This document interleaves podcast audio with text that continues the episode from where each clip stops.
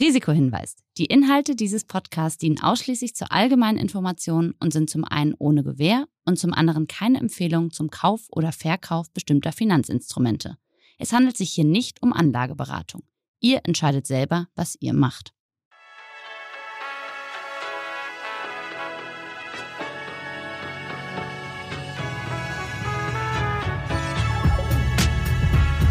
Moin Moin und herzlich willkommen zu einer neuen Ausgabe von Money Money. Heute mit Schauspieler und Sänger Tom Beck. Und anschließend spreche ich dann mit V C-Investor H V Capital Jan Mietzke, der sich bestens mit Start-up-Investitionen auskennt.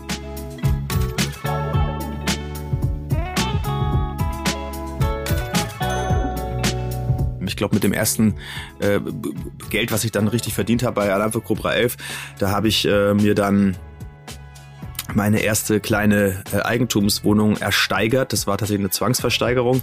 Und da haben wir auch echt einen richtigen Schnapper gemacht. Äh, zweitausendzehn war das.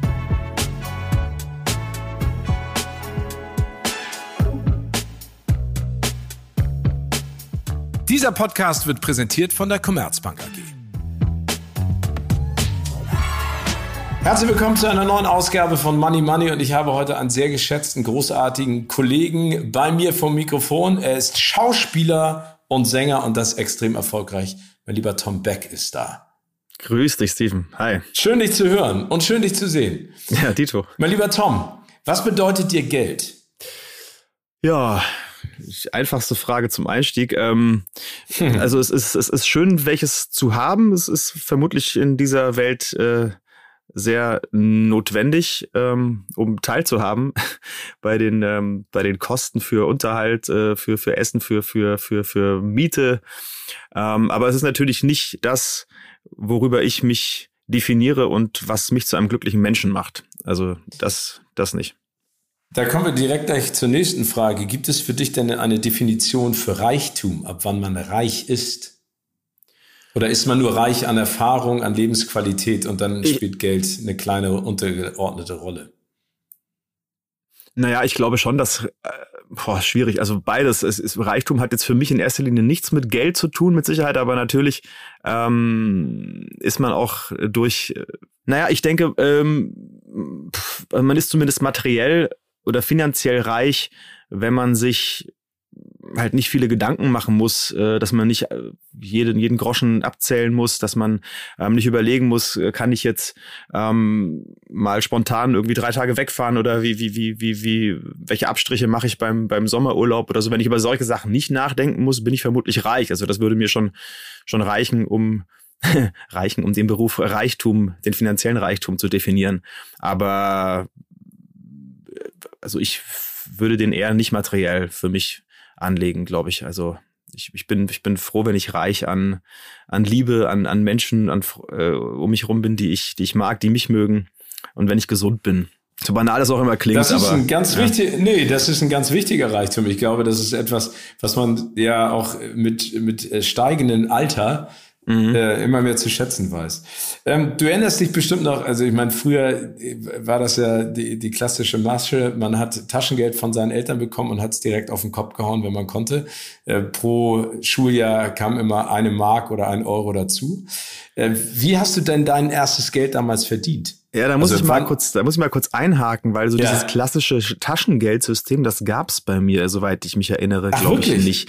Also zumindest kann ich mich nicht mehr so richtig bewusst dran erinnern. Also oder vielleicht war das dann doch so, dass ich irgendwie ein paar Mark bekommen habe pro Woche, aber irgendwie war das dann auch ähm, also glaube ich, so richtig freie Hand hatte ich dann damit auch doch irgendwie nicht oder mir wurde schon ans Herz gelegt, das irgendwie doch auch direkt wegzulegen.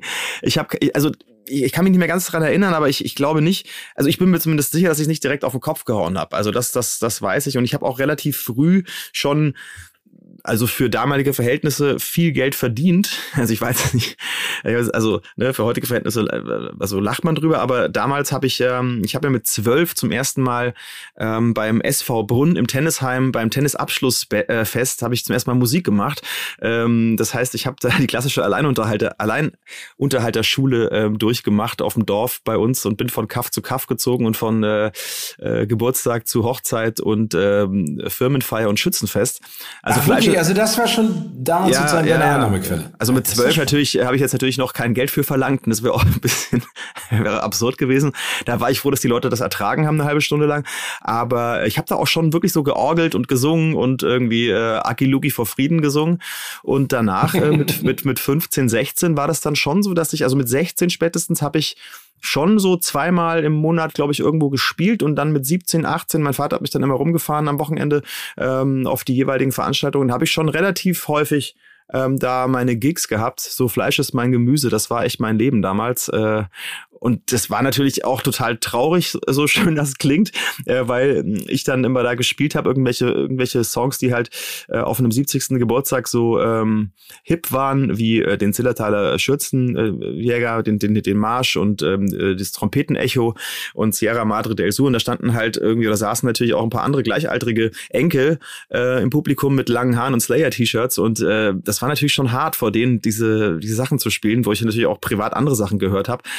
Ähm, aber hat mir halt natürlich so ein bisschen mein nötiges äh, Taschengeld besorgt und das war dann meistens auch, kam dann immer so in einem Umschlag äh, nach dem nach dem Gig irgendwie und äh, damit kam ich natürlich dann ganz gut durch. Das habe ich mir auch, ich habe es mir auch weggelegt. Ich habe ja mein ganzes Leben noch nie Geld ausgegeben. Das ist ja ganz schlimm. Also das Thema, da bist du ja bei mir genau genau richtig. Ich kann dir viel. Wieso hast du bisher noch kein Geld ausgegeben, weil du weil du keine äh, sag ich mal teuren Hobbys hast oder weil du einfach jemand bist, der der äh, im Herzen ein Schwabe ist, der konservativ denkt und das auf die hohe Kante legt oder um ja das ja Bett? genau genau so. Also ich bin im Herzen äh, Franke, also nicht nur im Herzen, sondern auch gebürtig. Und ähm, von der ganzen Lebenseinstellung her kriege ich den Franken nicht aus mir raus, wobei der Franke und der Schwabe sich da im Bezug Geld wirklich, die schenken sich da nichts. Also im wahrsten Sinne des Wortes, die, die nehmen sich da wirklich nicht viel. Ähm, zumindest ähm, die, der Bereich oder die, das, das Gebiet, aus dem ich komme, da wird schon natürlich auf, auf, aufgrund der, der Herkunft meiner Eltern auch und wie die aufgewachsen sind, ähm, wurde ich schon angehalten, das Geld eher auf die auf die Seite zu legen. Also ich bin so der klassische Bauspar-Typ, habe ich immer gesagt. Und das ist auch tatsächlich so. Und den kriege ich auch nicht aus mir raus. Also ähm, so ein Unternehmertum ähm, gab es bei uns in der, in der Familie nicht. Und äh, das musste ich mir dann so nach und nach erstmal so ein bisschen mh, antrainieren oder, oder mich selber auch ähm, ja nicht zwingen, aber mir schon einen anderen, anderen Horizont eröffnen, als dass es andere Möglichkeiten noch gibt, Geld anzulegen oder mit dem Geld das Geld arbeiten zu lassen, als äh, das jetzt nur auf ein Konto äh, zu legen, so, oder auf einen Bausparvertrag. Okay, also das heißt, du hättest am liebsten das Geld äh, unter der Matratze auf dem Bankkonto oder im Bausparvertrag sozusagen aufbewahrt. Aber dann hast du dir irgendwann eingeeignet, mal zu investieren. Äh, worein oder was machst du denn mit dem Geld, das du investierst? Also wohin geht das? Also tatsächlich habe ich ganz klassisch angefangen mit Immobilien. Also ich habe mir dann, ähm, ich glaube mit dem ersten äh, Geld, was ich dann richtig verdient habe bei Alarm für Cobra elf, da habe ich äh, mir dann meine erste kleine äh, Eigentumswohnung ersteigert. Das war tatsächlich eine Zwangsversteigerung. Und da haben wir auch echt einen richtigen Schnapper gemacht. Äh, zweitausendzehn war das. Ähm, und dann bin ich da erst so reingerutscht in das ganze Immobilienthema. Wenn ich das früher äh, gewusst hätte, hätte ich auch viel früher schon damit angefangen. Jetzt ist es gerade ein bisschen blöd, damit einzusteigen. Ähm, wobei lohnt sich vielleicht immer noch, man weiß ja nicht, äh, wohin das alles so geht. Aber ähm, ja, also da habe ich mit, mit Immobilien dann angefangen und das alles dann im, im Raum äh, Nürnberg, mich dann nochmal erweitert, was anderes äh, gekauft, gebaut.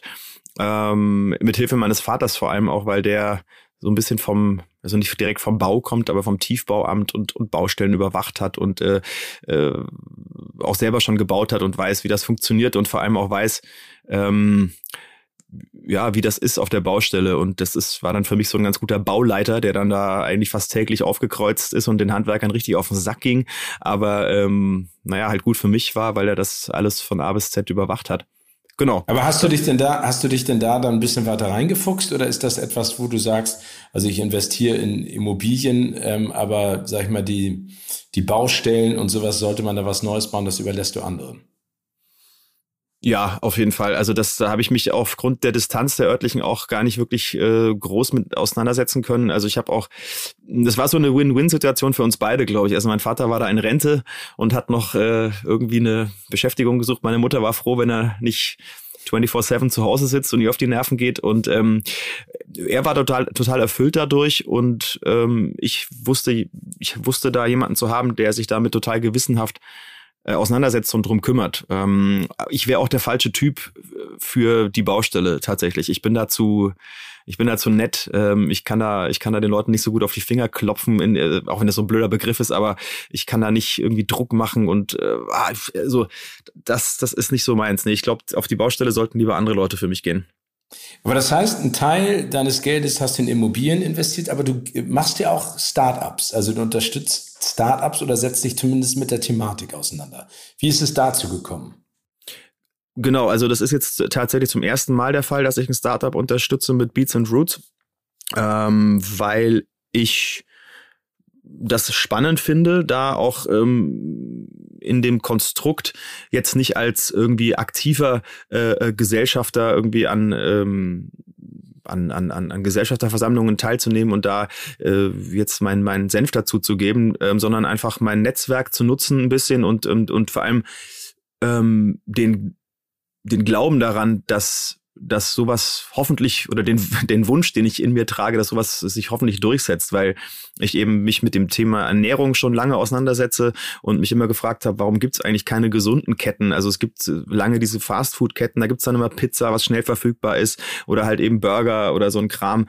Ähm, aber irgendwie, wie wir, die wir da doch irgendwie viel unterwegs sind ähm, und jetzt nicht immer eine Küche haben oder irgendwie täglich einkaufen können, wenn wir in einer anderen Stadt sind oder so, dann finde ich es halt geil, wenn man sich einfach auch mal was äh, richtig Gesundes äh, kommen äh, äh, lässt, von dem man aber auch satt wird. So, ja. Also ich will jetzt ja auch nicht nur einen Salat, sondern halt, ähm, ja, Beets and Roots fand ich so eine gute Kombination irgendwie äh, aus, aus, aus gesundem Essen mit, mit, mit, ja, mit, mit, mit dem äh, Ziel halt auch äh, was für die Zukunft zu tun, für die, für die Nachhaltigkeit und ähm, Dann, da glaube ich dran, das finde ich gut und da habe ich investiert, weil ich einfach hoffe, dass sich das durchsetzt und die Kette noch viel größer wird. Und wie ist das zustande gekommen? Sind die auf dich zugegangen oder hast du von denen gehört und hast die mal angerufen und hast gesagt, hör mal zu, das gefällt mir von eurem Sales Point of View, von eurer Herangehensweise und ich hatte Bock, euch da zu unterstützen mit Geld. Also bist du da mit Geld drin oder auch mit deiner Persönlichkeit? Na, ich bin auch mit meiner Persönlichkeit drin, indem ich quasi Testimonial bin und äh, dafür äh, halt einfach mit meinem Gesicht, so blöd das jetzt klingt, aber auch werbe und äh, sage, Leute, das ist eine gute Kette, ähm, geht da mal hin, macht das größer, lasst das wachsen, weil, also erstmal sind die Jungs total fit. Ich kenne die jetzt, ähm, vor anderthalb Jahren habe ich die ähm, kennengelernt. Ähm, da war das gerade, das äh, war gerade war gerade so kurz vor Corona oder äh, da hat man davon gehört, dass es das gibt und alle haben noch gesagt, ja, aber naja, komm, bis das, also das wird hier nicht rüberkommen und so. Und dann ähm, wollte ich damals eigentlich schon einsteigen und dann war mir das aber irgendwie alles so ein bisschen zu heiß und ich wusste nicht, was mit der Pandemie wird und irgendwie habe ich da ein bisschen Schiss gekriegt und ähm, ja, äh, das kam eigentlich zustande über einen Bekannten.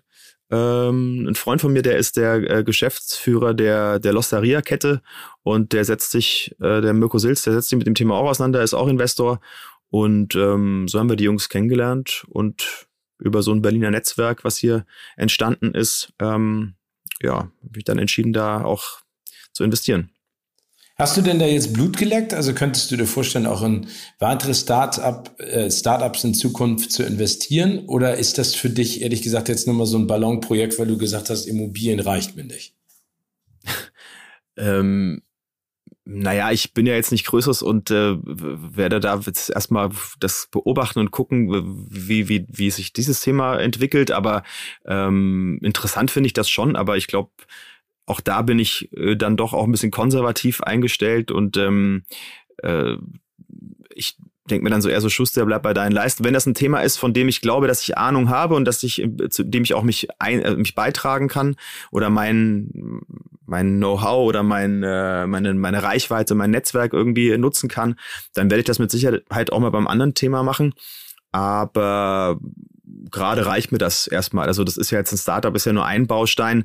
Es gibt ja natürlich noch ein paar andere Sachen, die man machen kann, ähm, so wie die, viele wahrscheinlich auch diese klassischen Säulen mit ähm, ja, Wertpapieren äh, und, und, und Edelmetallen und sowas äh, bedienen. So bin ich da auch ein bisschen äh, auch aufgestellt, habe mich da auch ein bisschen gesplittet. Von daher wird es bei dem Startup jetzt erstmal bleiben. Aber du hast es eben gerade angeschaut, andere Wertanlagen beziehungsweise andere Investments. Ist das etwas, also du klingst zumindest so in dem, was du bisher gemacht hast, dass du dir lange Zeit lässt mit der Entscheidung, ein neues Investment einzugehen. Lässt du dich denn da beraten? Also wenn du jetzt Aktienpakete kaufst oder in Depots investierst oder in Fonds oder es gibt ja auch die Bitcoins und N F Ts und tausend mhm. Sachen. Ist da jemand, der mit dir drüber spricht oder bist du jemand, der dann sagt, Mensch, davon habe ich gehört, ich lese mich da jetzt mal ein und leg dann los? Nee, ich bin schon jemand, der lässt sich gern beraten. Also und ähm, am liebsten auch von Leuten äh, aus meinem Umfeld, die sich damit auskennen und die es gut mit mir meinen. Ähm, man ähm, trifft ja in dem in dem Beruf, den wir machen, auch gerne mal ein paar Leute, die sich Berater schimpfen und ähm, wenn dann Leute immer selber davon äh, möglichst viel verdienen wollen, dann finde ich es immer so ein bisschen äh, schwierig, da muss man immer genauer hingucken. Ähm, ich habe aber Gott sei Dank ein Netzwerk von Freunden, die sich mit dem Thema generell mit Geldanlage wirklich, also das, das klingt jetzt so, als hätte ich super viele äh, vermögende Freunde, ist ja gar nicht so, muss man auch gar nicht sein und kann ja auch mit kleinem äh, Geldbeutel irgendwie clever investieren und ähm, das machen die und wir haben auch eine Gruppe, ähm, eine WhatsApp-Chat und tauschen uns da aus und schreiben immer so ein paar neue ähm, äh, Tipps rein. Da gibt's einen, der macht so Der ist eigentlich eher so der der der Daytrader. Dann gibt's äh, den anderen, der der ist der Krypto-Experte und dann äh, gibt's einen, der macht klassisch äh, Aktien längerfristig irgendwie. Äh, dann der andere, der ist eher so von der Immobilienseite. Also da da kommen viele viele Köpfe zusammen und ähm, ich lese mich dann dann schon auch ein. Und manchmal ist es aber auch eher so eine Emotion, die mich dann tatsächlich. Ich bin ja dann in erster Linie auch Schauspieler und äh, Künstler und jetzt nicht der ähm, der Typ, der sich oder dessen Stärke es ist, sich mit Zahlen auseinanderzusetzen, ist natürlich in dem Fall jetzt nicht ganz unwichtig, aber ich lasse mich da schon auch eher von der Emotion treiben. Also wenn ich jetzt wie wie hier bei Beets and Roots das Gefühl habe, dass das fehlt, das, das, das, das, das kann ich total nachvollziehen, dass das irgendwie wachsen wird und muss, weil ähm, das Bewusstsein für gesundes Essen immer weiter wächst, ähm, dass Leute das wahrscheinlich auch nervt, so wie mich irgendwie, die, die mittags nicht nur einen Burger essen wollen, ähm, dass es eben nichts Gesundes verfügbar gibt, dann ist es eher so eine Emotion, natürlich neben der Zahlen, die ich mir natürlich auch angeguckt habe und so, aber äh, das ist, ja, wie gesagt, schon eher Emotion. Und bei anderen Sachen ist es äh, so ein bisschen eins und eins zusammenzählen. Bei der Kryptogeschichte ist es einfach, dass ich daran glaube, dass sich das durchsetzt. Da habe ich natürlich auch ein bisschen investiert oder ähm, habe hab mir da, hab da ein bisschen gesplittet. Ähm, von daher, ja, aber es ist, äh, ist natürlich auch mit einem mit einem hohen Risiko verbunden. Deswegen muss man sich das schon auch, muss man sich dessen auch bewusst sein. Bist du denn ein risikofreudiger Typ, würdest du Nein. sagen? Überhaupt nicht. Gar nicht. Ja, überhaupt nicht, vielleicht nicht, aber ich bin schon sehr vernünftig. Also ich äh, würde jetzt nicht alles auf eine Karte setzen oder so oder sagen so, ja doch, also ich ich glaube, ich bin so davon überzeugt, dass ich, äh, dass der Bitcoin so groß wird, äh, dass ich da jetzt alles reinbuttere. Ne? Also ich, ich lass mich dann schon auch von Fachmännern auch mal beraten, äh, die, die das auch... Äh, die auch einen vernünftigen Split mir vorschlagen, ähm, bei dem ich da vielleicht sogar noch drunter liege, ähm, weil ich, wie gesagt, noch viel in, in Sachen Immobilien erstmal, ähm, weil ich da viel gewichtet habe. Ähm, aber ich werde immer risikofreudiger, sagen wir mal so, ich, ich, ich, ich kriege den, den Bauspartypen so langsam ein bisschen äh, abgeschüttelt. Ja, das ist ja gar nicht so schlecht. Ja, es ist auch gar nicht so schlecht, so ein bisschen äh, den Ball flach zu halten. Da bin ich schon auch ein bisschen dankbar für. Das klingt jetzt so, als wäre ich meinen Eltern super undankbar dafür, dass sie mich so zu so einem Bausparfuchs irgendwie erzogen haben. Aber es ist in dem Beruf, und ich sehe das ja auch bei vielen Kollegen, jetzt nicht so verkehrt. Ich bin da nicht undankbar. Also ich glaube, ich habe da eine ganz gesunde Mischung erwischt. Ich lerne immer mehr dazu, auch äh, mutiger zu sein, auch ein bisschen äh, offener zu sein, ähm, was Geldanlagen betrifft. Aber ich bin schon auch froh, dass ich jetzt äh, überhaupt noch über Geld äh, verfüge, dass ich irgendwo investieren kann und nicht alles schon irgendwie ausgegeben habe. Also das schon, es ist die, die, die andere Seite der Medaille.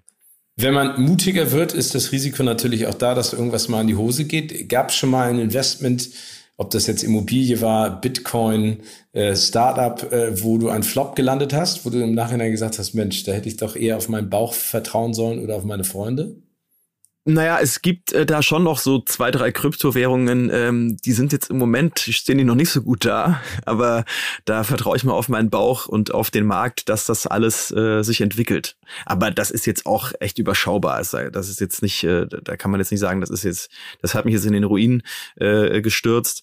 Ähm, ich habe mal so einen kleinen Fauxpas gemacht, äh, als ich einem, als ich einer Baufirma irgendwie auch noch äh, ein bisschen Geld geliehen habe. Die haben das noch gebraucht, um das ganze äh, Areal da zu finanzieren. Die sind dann leider pleite gegangen und ich habe das Geld nicht mehr wieder bekommen. Das war ein bisschen dumm. Das war einfach so ein richtiger, das war auch so das erste Projekt, äh, was, was ich gestartet habe. Das war einfach super naiv äh, und würde ich äh, heute nicht mehr machen. Ähm, und ansonsten, ja, also habe ich dann eher so, also finanzielle ähm, Einbußen oder Verluste musste ich da Gott sei Dank jetzt äh, neben dem äh, nicht wirklich machen. Aber es klingt ja trotzdem so, als wenn du, auch wenn du sagst, du bist nicht so risikofreudig und mutig, klingt es ja trotzdem so, als wenn du auf unterschiedliche Pferde setzt und auf unterschiedliche Sachen ähm, dich auch stützt. Aber das ist dann immer eine Kombination aus Beratung und Bauch. Ja. Okay, das heißt... Nur, nur Bauch, nur Bauch gibt's dann tatsächlich nicht. Also das, das bin, das bin ich nicht. Nee, also äh, das wäre ja auch, glaube ich, fatal. Ähm, klar kann keiner in die Sterne gucken und äh, es weiß nicht, wie sich die Märkte entwickeln, aber ähm, ich hätte zum Beispiel auch vor vier Jahren, ähm, als ich nach Berlin gezogen bin, da hätte ich mir vielleicht mal die, die Bude kaufen sollen, die ich mir angeguckt habe und dachte, aber nee, jetzt sind die Preise in Berlin aber ja auch schon so explodiert, also das kann man jetzt, da kann man jetzt nicht mehr kaufen. Wo andere Berater aber gesagt haben, nee, nee, also äh, du kannst ruhig, ich glaube schon, das ist zwar viel, aber das wird noch weiter nach oben gehen. Und da war ich dann wieder zu vorsichtig und jetzt denke ich mir so, ja scheiße, hätte ich mal gekauft äh, vor vier Jahren, weil ne, jetzt, aber vielleicht denke ich mir in vier Jahren r- rückblickend auf zwanzig einundzwanzig auch wieder, Mensch, hättest du denn da gekauft? Man weiß es eben nicht. Ich, ich glaube nicht, dass es diese, diese Blase g- gibt, also dass, oder dass der Markt in Berlin jetzt in den nächsten Jahren rapide einbrechen wird. Ähm, auf keinen Fall, das wird, glaube ich, weiter steigen. Ähm, aber ja, es ist, ähm, da hätte ich mal dann mehr auf meinen, meinen Bauch dann auch hören sollen vielleicht. Könntest du dir denn vorstellen, nach den Erfahrungen jetzt bei Beets and Roots, und das ist ja alles noch in den Kinderschuhen, dass du in Zukunft auch mehr auf Start-up-Unternehmen guckst oder vielleicht selber mal ein Start-up gründest? Ähm, ja, bestimmt. Auf jeden Fall. Also ich, ich ärgere mich ein bisschen, dass ich das nicht schon vor... vor ein paar Jahren gemacht habe, aber man muss natürlich auch erstmal die zündende Idee haben, äh, was man dann eigentlich machen will. Und die hat mir wahrscheinlich bis jetzt gefehlt. Ähm, und man kann sich ja auch nicht äh, teilen und ich, äh, ich bin schon viel unterwegs und ich arbeite viel und gern auch, aber ähm, ich habe mich halt auf das beschränkt erstmal, was ich was ich äh, gelernt habe oder was ich vermeintlich kann. Ähm, so habe ich das auch beigebracht bekommen. Ähm, man ist halt, man hat halt Geld jetzt eher nicht investiert oder geguckt, wie man das ähm, noch vermehren kann, eben außer halt klassisch auf dem Bankkonto. Und das ist ja jetzt mittlerweile leider auch so, dass man dann eher was dafür zahlt, dass es da liegt. Äh, von daher ähm, musste ich das mir alles erstmal so ein bisschen beibringen und erstmal lernen. Ähm, dass es halt mehr gibt, als vielleicht jetzt einfach immer nur arbeiten zu gehen, ähm, sondern vielleicht auch das Geld, was man dann eben auch dann mal verdient, clever zu investieren. Und klar gucke ich da jetzt mit Sicherheit auch mal mehr auf Startups. Ja. Apropos clever investieren, kommen wir zur letzten Frage, mein lieber Tom. Stell dir mal vor, eine gute Fee oder ein, eine männliche gute Fee steht vor deiner Tür und sagt, ich gebe dir eine Million Euro. Wie würdest du die heutzutage investieren? Naja, wenn ich jetzt der Risikotyp wäre, dann würde ich wahrscheinlich sagen, ich hau das jetzt, ich hau das jetzt alles irgendwie in den Kryptomarkt. Ähm, aber wahrscheinlich würde ich aber auch warum? da. Äh, ja, weil ich glaube, dass da extrem viel Potenzial liegt. Also ähm, ich, ich glaube, dass auch, auch, auch der Bitcoin, ähm, der jetzt in einigen Ländern als Zahlungsmittel auch zugelassen ist und so, ich, ich glaube, oder das, das wird sich, glaube ich, auf Zukunft durchsetzen, der wird noch weiter steigen. Jetzt vielleicht nicht diese Prognosen, die, ähm, die so kursieren, aber ähm, was würde ich noch damit machen? Ich, ich würde es wahrscheinlich nicht anders anlegen als äh, oder anders splitten als die Kohle, äh, die ich jetzt so versuche zu verwalten irgendwie. Ähm, warum? Nur weil ich, also ich Ich kann das ja nicht so als Geschenk annehmen, dass ich jetzt so verblasen kann oder so. Das, das fällt mir tatsächlich wirklich schwer. Ich würde es auch nicht auf einen Schlag ausgeben. Ich würde es wirklich, ich würde es, glaube ich, wirklich einfach genauso anlegen wie, oh Gott, das klingt alles so spießig, ne? Das ist Wahnsinn, aber es ist nee, überhaupt gar nicht. nicht. Das kriege ich, ich einfach nicht aus mir raus. Ich hatte mal einen Kumpel, der hat, das habe ich auch immer noch, der hat mal ein halbes Jahr ähm, eine Serie gedreht und hat, ich weiß, was er für, ich weiß ja, was er da am, am Tag bekommen hat. Und er hat wirklich äh, viel Geld. Äh, verdient und der hat mich dann irgendwie äh, so drei Monate später gefragt, ob ich ihm fünftausend Euro leihen kann. Und dann habe ich gesagt, ey, das gibt's doch nicht, du hast doch jetzt gerade super viel verdient, ey, wo ist denn das Geld hin? Also ja, ich war halt, ich mir halt gut gehen lassen und so, ich war halt schon auch dreimal die Woche Sterne essen und so. Da dachte ich auch so, ey, Respekt. Also das, das, das, das würde ich niemals hinkriegen, sich so, so gut gehen zu lassen und dann auch sich schön was gegönnt. Aber ist ja auch toll. Das muss ich halt eben alles so ein bisschen lernen. Ich würde das halt irgendwie, würde mir auch was gönnen, aber dann äh, in einem kleineren Rahmen und den Rest würde ich wegpacken. Das würde ich mit der Million auch machen. Pa- Paul Ripke hat ja die Philosophie, dass er all das Geld, was er verdient, auch ausgibt in einem Jahr. Super. Finde ich gut. Man sagt ja auch, ne, what goes around comes around oder äh, Geld muss fließen. Also ich, äh, das, du, ähm, finde ich super. Also das heißt, auch wenn, am, wenn er dann auch im nächsten Jahr doppelt so viel äh, verdient, wenn das doppelt so viel äh, zurückkommt, dann gibt er das auch wieder aus. Aber dann müsste ja. er im nächsten Jahr wieder, ja, ja, äh, finde ich toll, äh, kann ich mir so eine Scheibe von abschneiden, muss ich lernen. Bin ich anders strukturiert. Also dann, dann Invest wären Immobilien, eventuell ja. nochmal Startup, Bitcoin ja. und vielleicht ein bisschen Aktien. Also genau. Diversifizieren, das wäre deine Strategie, um immer was zu haben. Hättest du jetzt wahrscheinlich auch nichts anderes von mir erwartet, oder? Nein, nee, ich, also ich finde das Fall, total spannend. Ich, ja, nicht auf eine Karte ich, setzen, also auf keinen Fall. Also schon, schon äh, diversifizieren und äh, auch mal, auch mal vielleicht mal einen, einen mutigeren Move machen, ähm, aber halt eben im Rahmen seiner Möglichkeiten, ohne dass man sich dann dabei komplett übernimmt. Wunderbar. Tom, vielen herzlichen Dank für das Gespräch. Dann drücke ich dir Sehr die gerne. Daumen für alle deine zukünftigen Investments und äh, wir sprechen uns wieder, wenn der Bitcoin durch die Decke geht. So sieht's aus. Und dann, dann gebe ich dir auch mal einen Pilz aus. Ja, das natürlich. Ich hoffe nicht nur eins. Ich für für einen Franken, Franken, Franken, nee, man muss ja auf dem Boden bleiben, weißt du ja. Ja, das stimmt. Ein Pilz, ein halbes, ange, ein halbes, ange, halbes ja, abgestandenes. Halbes, abgestandenes. Tom, bleib gesund und munter und äh, bis zum nächsten Mal. Bis bald, Steven. Tschüss. Danke dir. Ciao, ciao.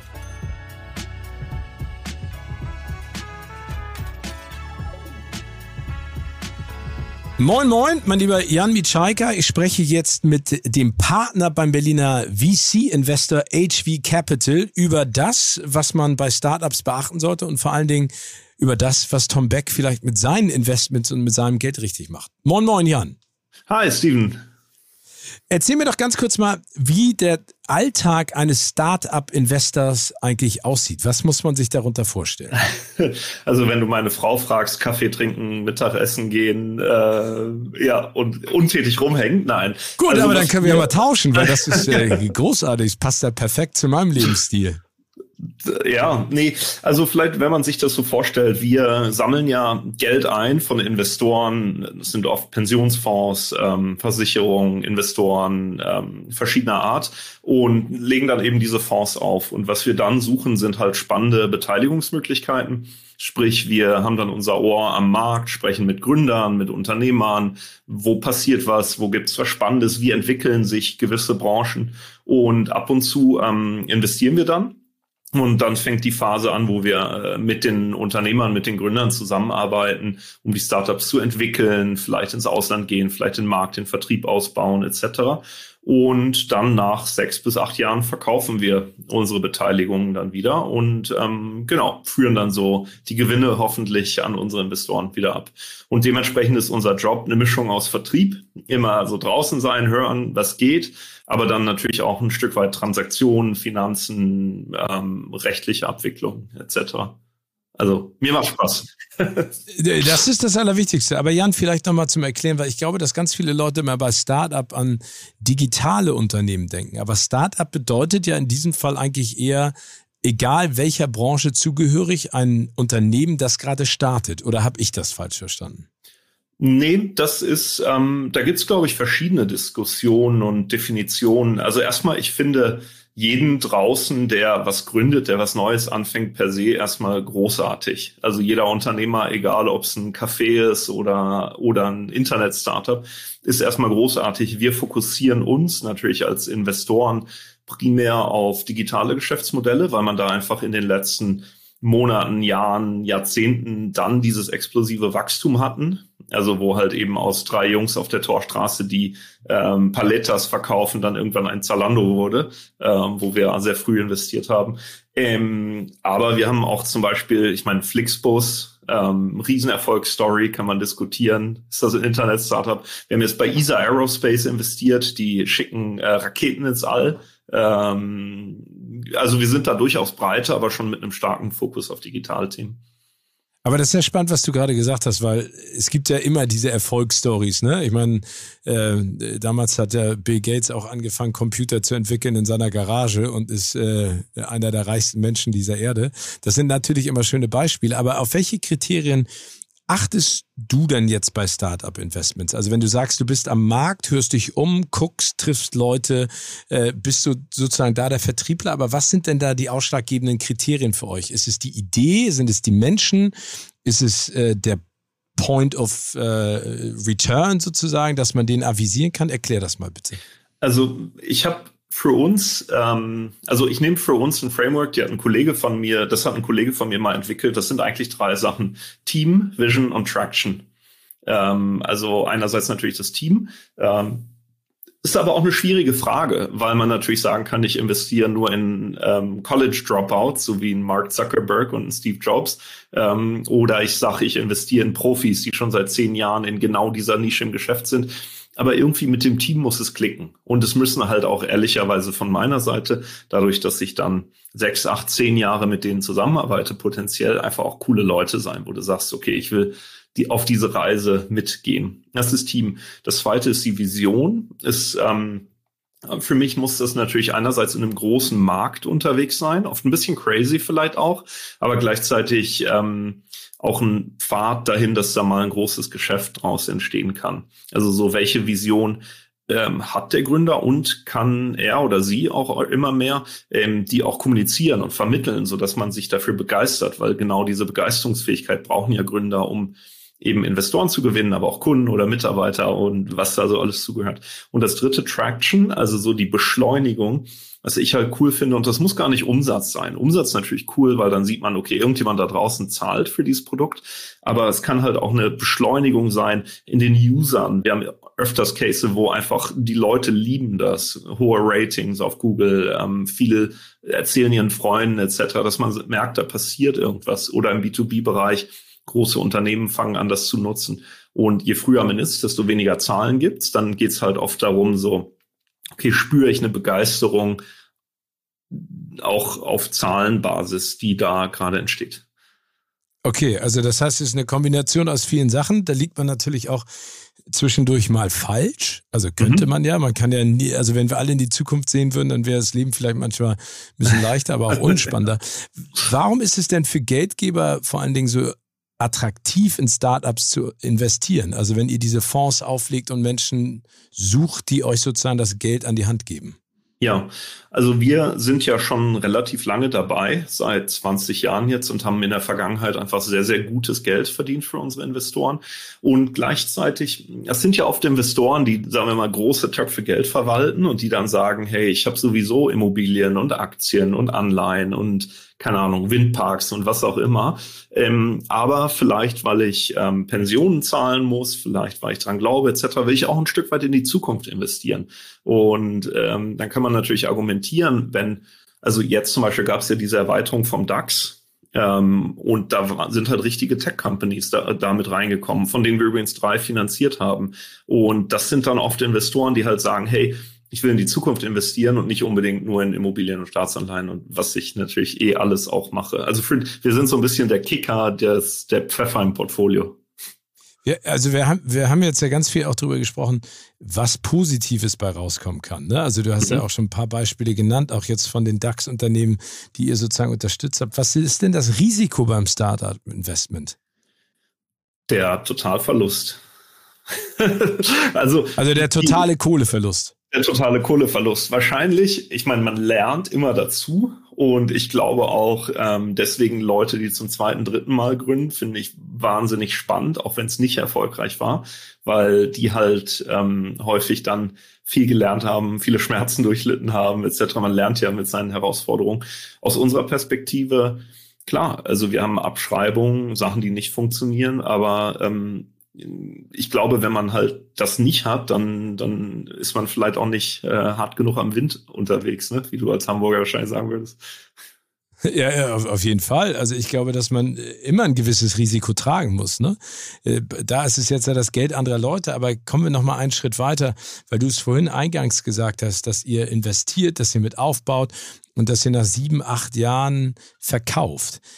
Ist denn eine solche Investition immer zeitlich begrenzt oder könntest du dir auch vorstellen oder könntet ihr euch auch vorstellen, länger bei einem solchen Unternehmen zu bleiben? Weil es gibt ja auch genügend Beispiele von kleinen Startups, die ja immer noch sensationell funktionieren, ne?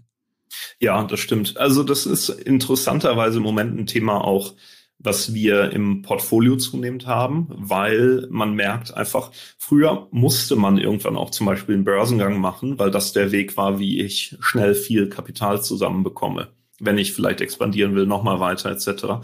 Heutzutage, wo die privaten Kapitalmärkte so stärker sind, ähm, gibt's immer mehr tolle Unternehmen, die einfach länger ähm, nicht an die Börse gehen oder sich oder auch nicht verkauft werden wollen. Also und wir folgen da stark den Gründern und deswegen richten wir auch gerade im Moment immer wieder neue Möglichkeiten ein, wie wir unsere Investments nochmal verlängern, ähm, auch über die zehn Jahre hinaus. Okay, also das heißt, das ist dann eine Diskussion, die ihr intern mit den Gründern führt und mit euren mhm. Investoren separat. Genau. Aber das ist, also da, da siehst du auch eine Marktveränderung. Total, total. Also okay, man sieht heißt, ja auch die Finanzierungsrunden, die jetzt hier in Deutschland, in Berlin passieren, das war, das wären früher Börsengänge gewesen und jetzt äh, gibt es da irgendwie private Investoren, die mehrere hundert Millionen investieren in, in Geschäftsmodelle. Okay, ähm, sag mal, wie, du bist da, hast du ja auch selber gesagt, ein Profi oder du bist schon lange dabei, also was heißt, ja. du, du kennst die Mechanismen, du hast sie äh, vielleicht auch noch nicht perfektioniert, was ja aber auch normal ist, glaube ich, weil sich der Markt da ständig ändert. Wenn ich jetzt aber als Privatperson sage, ich hätte auch Bock in diese Richtung zu gehen, ne? Mhm. Äh, wo, auf welche Parameter muss ich denn achten und macht es überhaupt Sinn oder ist es sinnvoller, ich gebe Geld an dich, ähm, was dich natürlich freuen würde und du investierst das mit deiner Firma. Ja, also ich habe als ähm, als ich noch, ich habe vor H V, vor meinem Job als V C, habe ich ein Unternehmen gegründet und aufgebaut und dann verkauft und dann bei einem zweiten sehr früh eingestiegen ähm, und habe das mit aufgebaut und das wird dann auch verkauft. Und die ich habe während der Zeit auch schon so an die zwanzig Angel, wie man es nennt, äh, Investments gemacht. Für mich war es immer wichtig, oder was ich dadurch auch anderen Angels empfehle, ist halt, das darf natürlich immer nur eine Beimischung zum Portfolio sein. Also man sollte jetzt nicht seine gesamte Rente investieren. Ähm, man sollte anfangen mit einem, aus meiner Sicht, Budget, dass man sagt, hey, ich will in den nächsten drei, vier Jahren, weiß ich nicht, zwei, drei, vier, fünf Investments machen. Viel weniger sollten es auch nicht sein, aus meiner Perspektive, weil man sonst zu schnell auch daneben liegt und dann einfach so Ähm, ja, alles auf eine, auf ein Pferd gesetzt hat. Und ähm, das Letzte ist, ich glaube, man muss auch immer bedenken, diese Anlageklasse Startups, zum einen, man kann da viel Geld mit verdienen, ähm, ist nicht garantiert, also das auf keinen Fall. Andererseits, was mir als in den Angel Investments auch immer viel Spaß gemacht hat, war dann einfach die Arbeit mit den Gründern, dass man was lernt, dass man was Cooles unterstützt, was man, wo man auch irgendwie eine Connection zu hat. Ähm, Das ist natürlich das eine. Unsere Investoren sind ja professionelle Anleger. Das sind im Regelfall eigentlich keine Privatpersonen. Die gucken dann natürlich primär auf die Rendite ähm, in dem Rahmen, den wir setzen. Aber würdest du denn sagen, das ist ja auch immer ein ganz wichtiges Thema bei Geld, dass man eine persönliche Affinität haben sollte zu einem Start-up oder zu einer Idee? Oder ist es grundsätzlich besser, pragmatischer und wirtschaftlicher ranzugehen? Das ist eine sehr gute Frage. Ich würde fast argumentieren, ich bin nicht sicher, ob man gute Entscheidungen trifft und dann vor allem gut das Startup noch unterstützt, wenn man nicht diese persönliche Affinität hat. Also ich merke bei mir, bei meinen Investments, ich neige dazu, weil man beschäftigt sich ja auch dann damit und will dann den Gründern helfen und neue Ideen entwickeln und was auch immer. Und wenn wenn es dann eine Branche ist, auf die man eigentlich keinen Bock hat, dann würde ich es mir einfach schwierig vorstellen, dann dabei zu sein. Und plus, man fällt ja auch eine Entscheidung zu einem Investment und Ja, also wir werden ja dafür bezahlt, uns dann mit Themen zu beschäftigen, mit Industrien et cetera. Wenn das natürlich so ein, ich sag mal, so ein Hobby ist, so ein Nebenerwerb, dann, also du würdest wahrscheinlich bessere Deals im, ich sag mal, Entertainment-Medienbereich finden, als jetzt in der, keine Ahnung, Abfallentsorgungsindustrie. Also dadurch meinst du, weil meine persönliche Bindung da größer ist? Bindung, Netzwerk, ja. Entscheidungsqualität et cetera. Gute Idee. Ähm, wie würdest du denn jetzt, also was würdest du denn einem Privatinvestor oder einem Investoren raten? Was wären denn die Schritte, um in ein solches Startup zu investieren? Also was würdest du machen, wenn dich da eine Idee interessiert? Ich würde erstmal überlegen, wie komme ich eigentlich an die guten Deals? Weil ähm, es gibt da natürlich die Netzwerke, sei es in Berlin, aber überall, wo Startups sind, ähm, dass dann die die Gründer reden mit Business Angels und viele der Angels reden wiederum mit anderen Angels, die sie gut kennen et cetera. Und gerade heutzutage sind die guten Deals oft ähm, schnell weg und schnell voll. Und dementsprechend würde ich im ersten Schritt überlegen, so, was ist eigentlich mein Edge? Wie komme ich an die guten Deals ran? Und ich meine, das kann dann von dem Fußballer sein, der eine Medienreichweite hat, bis hin zu dem Experten für ein Thema, der das Netzwerk hat, et cetera. Und dann überlegen, wie komme ich dann an die guten Deals? Und das könnten dann vielleicht quasi nicht Kooperationen, aber dass man mit anderen Angels spricht, hey, ich will einsteigen, nehme ich doch mal mit, das bringe ich mit, et cetera. Das ist so der erste Schritt. Und dann im zweiten Schritt halt eben selber überlegen, so wie evaluiere ich dann die Deals? Mache ich das so am Küchentisch hemdsärmlich, was viele machen, was auch gut laufen kann? Oder ähm, will ich selber für mich einen Prozess haben, dass ich es etwas strukturierter angehe? Aber ich glaube, der für mich ähm, und dann natürlich das Abschließen, aber da sind dann Anwälte involviert und es ist auch ziemlich langweilig, ehrlich gesagt. Aber ich glaube, so das Wichtigste aus meiner Sicht wäre so, was bringe ich mit? Was ist mein Produkt als Investor? Und wie komme ich an die, an die heißen Themen? Geht es da auch um die Summe? Also gibt es eine Mindestsumme, mit der man auch an ein Startup rantreten sollte, ohne dass man ausgelacht wird? Oder ist es am Ende egal? Also typischerweise sehen wir, das ändert sich über die Zeit. Früher war man mit irgendwie zwanzigtausend Euro durchaus relevant. Heutzutage gibt es auch immer mehr Angels, die alleine fünfzig, hunderttausend et cetera investieren können. Irgendwann fällt es so ein bisschen unter so eine Geringfügigkeitsschwelle, außer man ist halt wirklich wertvoll. Und ähm, es gibt auch Angels, die, ich habe einen mal kennengelernt, der hat zweihundert Investments, ähm, aber jeweils immer nur zehn, zwanzigtausend und den nehmen die Leute immer gerne rein, weil der halt einfach extrem vernetzt ist. Ah, okay. Also das ist dann sozusagen das Know-how und das, was du durch deinen eigenen Job sozusagen noch mitbringst, was man als Investment auch sehen könnte. Also dass man sagt, ich investiere nur zwanzigtausend Euro, aber guckt euch mal mein Netzwerk an und in der Branche bin ich so und so tätig. Also sozusagen auch der Name zählt. Der Name, genau. Und die, die Reputation des Netzwerks, gibt Angels, die ja auch so ein bisschen für Qualität stehen, aus meiner Perspektive dann definitiv. Also ich glaube, wie gesagt, wir sprechen jetzt viel über so die heißen Startups, ähm, die sich ihre Investoren ein Stück weit aussuchen können und da ist das definitiv ein Thema.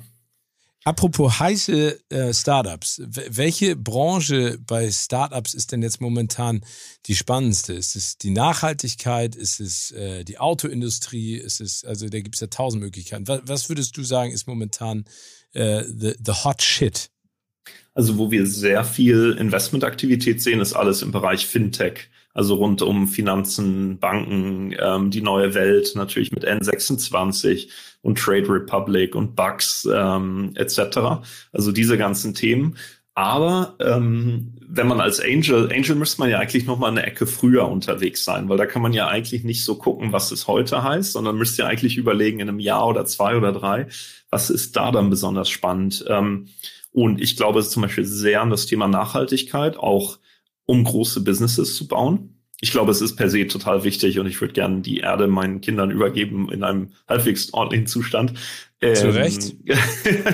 Besen rein. Quasi. Ja. Nein, die... Ähm, äh, und neu gestrichen. Ab, neu gestrichen, genau. Am, am liebsten neu gestrichen, nicht nur Besen rein. Aber ähm, genau, aber ich glaube zum Beispiel, die, die nächste Welle an DAX-Unternehmen Das ist dann, glaube ich, nicht mehr ein E-Commerce-Marktplatz. Ich glaube, entweder das sind dann die Biontechs dieser Welt, die halt eigentlich in den DAX gehören, aber leider in den U S A gelistet sind als deutsches Unternehmen. Aber ich glaube, das werden Unternehmen aus dem Bereich Nachhaltigkeit sein, die eben sagen, ich krempel die Produktion um, ich krempel die Wirtschaft irgendwie um, sei es die Automobilindustrie oder die Fertigung oder was auch immer. Ich glaube, da werden richtig große Firmen entstehen. Du hast eben gerade auch nochmal Amerika angesprochen. Ist es denn auch sinnvoll, als jemand, der in Startups investieren möchte, global zu gucken? Oder ist das totaler Quatsch, weil diese, dieser persönliche Kontakt einfach viel schwieriger ist, logischerweise? Also ich glaube, es hilft, einen Überblick zu haben, was so global passiert, einfach in den Branchen, die global sind. Aber ich würde jetzt nicht anfangen, in den U S A irgendwie Startups zu suchen, weil ich glaube, wirklich die besten Leads, die man bekommt, die besten Deals, ist immer so, hey, Gründer X Y, der hat gehört, macht was Neues, et cetera. Und ähm, zumindest mein Netzwerk ist jetzt nicht so, dass ich regelmäßig mit Leuten aus dem Silicon Valley Bier trinken gehe. Nee, das ist ja auch ein bisschen schwieriger. Ja, du hast im Moment gerade. Noch, du hast es eben gerade auch nochmal angesprochen ähm, und vorhin ja auch gesagt, wenn jetzt ein, ähm, sag ich mal, Start-up-Unternehmen oder ein Unternehmer oder eine Unternehmerin schon mehrfach gescheitert ist, ist das dann eine Bürde oder eine Hürde auch für euch zu investieren? Oder sagt ihr, nee, der hat ja gelernt, äh, der versucht es halt immer wieder, das ist eher positiv zu werten, im Gegensatz zu anderen Branchen, wo ja jemand scheitert? Ich finde da, also ich habe jetzt zum Beispiel letzten Freitag eine Riesenrunde unterschrieben ähm, bei einem Gründer, der zweimal gescheitert ist und der gesagt hat, okay, dieses Ding und dieses Ding, das wird es und das ziehe ich durch und da beiße ich mich so lang fest, bis es was wird. Und ich glaube, die Frage ist natürlich immer ein bisschen die Gründe des Scheiterns. Wenn er natürlich Geld veruntreut hat oder einfach ein bisschen dämlich war, dann ist natürlich was anderes. Aber ähm, wenn jemand, weil der Markt vielleicht zu früh war oder zu spät oder Pech, Glück, Pech spielt auch eine Rolle, keine Ahnung, Google hat das gleiche Produkt kostenlos gelauncht, et cetera. Das kann man ja keinem vorwerfen. Und dann finde ich es eher ähm, positiv, dass jemand da einfach schon mal durchgegangen ist. Boah, das ist ja grauenhaft, ne? Wenn du eine super Idee hast und glaubst, das zündet und dann kommt Google und macht das umsonst. Das ist ja, glaube ich, das Schlimmste, was dir passieren kann. Ja. Kommen wir nochmal ja. zu, mhm. zum Thema Nachhaltigkeit. Ähm, Beets and Roots ist ja äh, das, worein äh, Tom Beck sozusagen investiert. Äh, nachhaltiges Essen, zukunftsrelevant äh, und er meint eben auch gesund für alle. Äh, wie bewertest du das, also diese nachhaltige Idee? Du hast ja eben schon gesagt, dass Nachhaltigkeit auf jeden Fall eine Riesenrolle spielen wird in den nächsten Jahren, wenn nicht sogar Jahrzehnten und zu Recht. Ja, Ähm, ich kenne jetzt Beets and Roots als Kunde hier in Berlin-Mitte. Ähm, ich kenne dann, weiß natürlich nichts über das Business und wie die laufen et cetera. Deswegen muss man das alles so ein bisschen mit Vorsicht zu genießen. Ähm, ich weiß, dass viele Leute gutes Geld mit Gastronomie verdienen, viele Leute aber auch nicht. Ich glaube, für uns wäre als V C-Investor dann die Frage so, wie groß kann das am Ende werden? Weil wir brauchen ja Unternehmen, die dann eben eine globale Relevanz erlangen, die wir an Börsengang äh, machen können et cetera. Und da wäre ich jetzt von außen betrachtet natürlich bei einem Restaurant und einer Restaurantkette im ersten Moment skeptischer. Aber man muss sagen, ich meine, wenn man sich die Aktienkurse von K F C, Pizza Hut et cetera in den U S A anschaut, sind das schon... Was war's nochmal? Ich glaube, Chipotle, schnellst wachsende Aktie, schneller als Facebook oder irgendwie so. Vielleicht bin ich da auch beschränkt, aber ich sag mal so, typischerweise wären jetzt Gastronomiekonzepte nicht bei uns ganz oben auf der Liste versus SaaS, Fintech et cetera. Es gibt da ja, sag ich mal, ein anderes Gastrounternehmen, jetzt keine Restaurantkette, aber zum Beispiel HelloFresh ist ja, soweit ich weiß, äh, auch mittlerweile börsennotiert. Ähm, genau. Ist das, äh, das ist aber was anderes, weil das ein Lieferant ist? In, in dieser Branche, also du sagst, also wenn jetzt Beets and Roots einen Lieferservice machen würden zusätzlich und mhm. diese Restaurantkette aussagen, dann wäre das wieder spannend, weil das eine andere, also, einen anderen Hebel. Wir waren ja, wir waren ja investiert ähm, von Anfang an bei Deliver Hero und ähm, HelloFresh bei beiden ähm, und insofern Food war für uns halt immer eine wahnsinnig spannende Kategorie, weil ich meine, wofür geben die Leute Geld aus? Wohnen, eins, zwei, Essen. Und dann kommt noch Mode und dann Zalando und so. Ähm, was wir eben an, an HelloFresh damals wahnsinnig spannend fanden, ist, dass die das Thema Supermarkt einfach neu denken. Und ähm, Supermarkt natürlich eine gigantische Branche ist. Also wir haben damals HelloFresh stark im Kontext gesehen eines neuartigen Supermarkts und weniger als jetzt, ähm, als jetzt Gastronomiekonzept. Ah, okay. Aber würdest du sagen, wenn, wenn ein Unternehmen sich im Prinzip so dreht, und bei HelloFresh wird ja auch dieses Thema Nachhaltigkeit sicherlich in Zukunft äh, auch noch größer werden, obwohl sie ja äh, recycelbare Pappe haben, aber vielleicht auch da, was die Ware an sich angeht. Also ist das da auch noch ein Steigerungspotenzial? Ja, ja. Also wir sind zum, zum Börsengang dann, oder sagen wir, sagen wir, wir sind nicht mehr beteiligt an HelloFresh. Wir hören dann okay. ja irgendwann auf, wenn sie, ähm, wenn die Unternehmen ähm, ja dann börsennotiert sind et cetera. Aber ähm, ja, definitiv. Also ich glaube, das Thema Verpackung und Logistik ist natürlich spannend bei HelloFresh, aber man kann natürlich andersrum stark schauen auf das Thema Müll, ähm, Überproduktion et cetera. Also insofern glaube ich, sind das dann Beispiele für Unternehmen mit einer positiven Nachhaltigkeitsbilanz, wo man es vielleicht im ersten Moment gar nicht erwarten würde. Tom hat äh, in dem Gespräch mit mir gesagt, dass er eher konservativ veranlagt ist, was seine Investments angeht. Ne? Also er hat ein paar mhm. Fonds, er hat äh, Immobilien und er hat jetzt, wie gesagt, in ein Startup investiert, in Beets and Roots. Mhm. Du hast ja eingangs auch gesagt, dass es wichtig ist, vielleicht zu diversifizieren oder mal zu gucken, in welche Startups man alles investieren könnte. Hältst du es für sinnvoll, dass er sich nur eins gesucht hat in dem Kontext, wo sein Geld sonst noch, sag ich mal, liegt? Oder äh, würdest du sagen, wenn du anfängst, das zu machen, sollte man schon volle ja. Luzi loslegen? Definitiv. Ich meine, volle Luzi hängt dann so vom eigenen Vermögen auch ab. Aber ähm, ich würde Eigentlich, ich bin ein bisschen vorsichtig immer mit Empfehlungen, also jeder ist ja seinen eigenen Glückesschmied, aber ich würde schon sagen, eher lieber drei, vier, fünf machen. Man lernt ja auch dann, beim zweiten, dritten, vierten wird man dann ja auch schlauer nach, also vom ersten. Ähm, plus man baut sich dann ja ein Portfolio auf, und genauso wie man sich nicht nur eine Aktie ins Portfolio legt, sollte man sich wahrscheinlich nicht nur ein Startup ins Portfolio legen. Und sollte Tom dann bei diesen Gastroinvestitionen bleiben, oder würdest du auch sagen, dann bau das auch auf unterschiedliche Säulen auf? Wenn Tom sagt, er hat besonders Ahnung von Gastro und vielleicht findet er es persönlich spannend und will da rein und sagt, er findet es irgendwie cool, neben Beets and Roots, keine Ahnung, Italiener und Sushi und was auch immer, und dann sagt, okay, ich gehe deep in dem Thema. Ähm, warum nicht? Äh, klassisch Portfoliotheorie wäre natürlich dann zu mischen eine Bank, also ein Fintech und eine ähm, SaaS-Software et cetera. Aber ähm, ich sehe auch Angels, die zum Beispiel sagen, ich fokussiere mich nur auf Segment X Y und ähm, kann dadurch dann natürlich auch den Gründern nochmal mehr helfen, kann die untereinander connecten, fange an zu verstehen, was da passiert et cetera. Nochmal ein, die letzten beiden Fragen. Also mhm. wenn ich als Privatperson gerne in Startups investieren möchte und noch überhaupt keine Berührung damit habe, wie komme ich da denn hin?